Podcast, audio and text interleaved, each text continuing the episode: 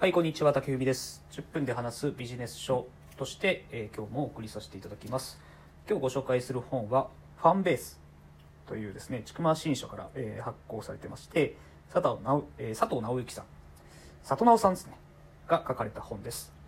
佐藤直さんね、めちゃくちゃ有名なクリエイティブディレクターで、電通にいた方なんですけども、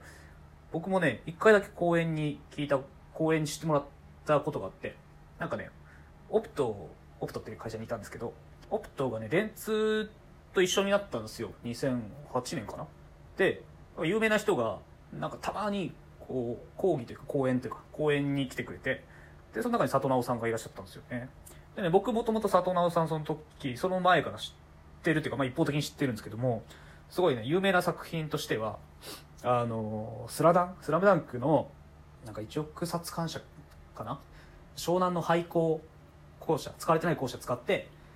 あれから10日後っていう作品っていうか、まあ、あの、井上さんがそれ書いてたんですけども、それの、まあ、クリエイティブディレクター、まあ、総監督やったりとか、あとはね、阪神優勝した時、セリーグで、星野監督の一面広告をいろんな新聞に出したりとかで、結構、あの、記憶に残るクリエイティブをたくさん作ってる方ですね。でね、あと、佐藤直さんがやられてる、なんか塾？佐藤直塾なのかな？わかんないですけど、みたいなのもあって、で、僕の Facebook の友達が何人かそこに、あの、塾生みたいな形で参加してたりとかですね、すごく幅広い分野で活躍されてる方ですね。でね、今、あの、僕の界隈、あの、僕 B2B の SARS 向けにサービス提供してるんですけども、そこら辺界隈でですね、今、コミュニティマーケがすごくホットなトピックスでして、で、里直さんこのファンベースっていう本がですね、2018年に初版発行されたらしいんですけども、そのコミュニティマーケが流行る前からこのファンベースっていうことを大事だっていうふうに訴えた本を発行されております。で、コミュニティマーケティングって何ぞやっていうとこなんですけども、えーとあるサイトから、えーちょっと引用させていただくと、コミュニティマーケティングとは、ある企業やブランド、商品を利用し、愛着を持っている消費者同士が結びつく場や仕組みを行うマーケティングです。ということなんですよ。でね、あの、マーケティングって基本的に市場を作るとか、まあ、新規のお客さんを、えー獲得するためみたいなところの手法が、まあなんか皆さんの考え、頭の中では一般的かなと思っていて、逆にそのコミュニティって、すでにお客さんじゃとかですね、なんかそういうことを思われるんじゃないかなと思います。で、まあ、あの、里直さんがおっしゃっていることを少し、まあ、僕なりの解釈も踏まえてお話しさせていただきますね。で、コミュニティマーケの、まあ、なんで必要なのか、まず、なぜ今必要なのかっていったところなんですけども、まず一つにですね、あの、人口が減ってますと。日本でね。で、新規リーチっていうのが難しいですと。なので、顧客の購入頻度をどんどん追っていくようになってます。で、二つ目。で、製品の大量生産、サービスの大量生産。同じようなサービスがたくさんある。まあ、要するにですね、コモディティ化しておりますと。で、一見、単純比較すると、まあ何がいいのか分かんない。どっち買えばいいのか分かんないなっていうので、なので、レビュー参照するようになりましたよね。アマゾンとかも本を買う前に、大体レビュー見ますよね。で要するにこう、レビュー文化になってるわけですよ。なので、企業からの、まあ、今までのね、あの、広告っていうのは、徐々に効かなくなっていってます。で、プラス、もう SNS がもう生活に入り込んでいる状態なんですよね。なので、消費者は SNS で知ってる人、まあ、知人、友達のフィードバックを参照して物を買っているっていったような状態になってます。まあ確かにね、あの、僕も、あの、ビールでホワイトベルグってあるじゃないですか。缶ビールで。札幌が出してるやつ。あれ飲んだ時、あれビールじゃないんだけど、発泡酒なんだけど、めっちゃうめえと思って、なんかツイッターかなんかに投稿した記憶があるわ。で、こういったあの、買ってくれた人を、さらにですね、あの、ファンにして、要するにその企業、そのブランドのファンにして、で、継続的に購入してもらって、で、そのファンがお客さんを、また新しいお客さんを連れてくるっていうサイクルを回しましょう。っていうのがですね、あの、佐藤直さんが提唱しているファンベースでもあり、まあ、コミュニティマーケティングもその考えに近いんじゃないかなと思います。この本の中に書かれてあること、で、僕がちょっと心に残ったことを少しご紹介できればと思います。でね、まずそのファンベース施策っていうのは、ファンの数を増やすことではないと。まあ、ファンの数を増やすというか、フォロワーの数を増やすことではないと。だからね、全員をね、ファンにさせる必要なくて、大体購入者の20%ぐらいがファンになってくれてそのファンの中からさらに、まあ、超熱狂的な、あのー愛を持っている人が、まあ、複数人いるみたいなそのぐらいの感覚で良いと言ってますね。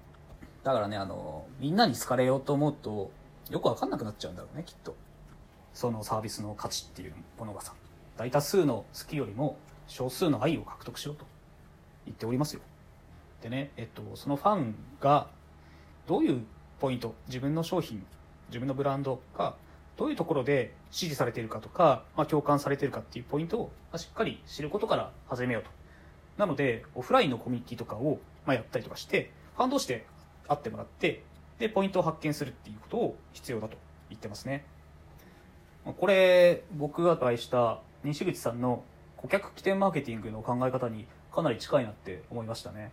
ファン要するにこうちょロイヤリティユーザーはどこに対して好きか。まあどこに対して愛を持っているかっていうのをしっかり把握して。でそれをクリエイティブの一つの、えー、と材料にしろっていうことを西口さんがおっしゃってたんですけどもその考え方に結構似てますよね。で2点目なんですけども新規ではなく優先に、えーしていくことを意識しなさいと。例えばなんですけども情報、まあ、最新の情報に関してはファンに最初に知らせるべきと。まあそういうで考えたら例えば一番お世話になってた人に転職の話とかねあの自分のことを話すしね。まあその人分かんないんですけども、まあ、要するに自分が大事にしたいって思う人。に対して、まあ、しっかり情報を届けるっていうことは、まあ、確かにね個人で考えるとそうだなと思うんですけども会社で考えちゃうとねなんかどうしても新規顧客の売り上げをなんか意識しちゃいますからね。でねあの里村さんもただし本当に相手のことを考えた誠実な方法でやりなさいと。あのよくあるティング広告なんか何回も同じバナーとか同じキャンペーン見せられるようなまあそんな手法だったりとかなんかこう変なバズ狙いの P なんかやめなさいと。なんかしっかり相手に届く。相手は嫌なことをしない嫌な考えにならないというか嫌な思いをしないことを行いなさいっておっしゃっていてこれはねデジタルマーケティングで働いてる方はちょっとね心に留めた方がいいかなと思います。で最後3点目なんですけどコアファンは身内だと。要するにロイヤリティ高い人はもう身内だから、まあ、へりくだる必要はないよ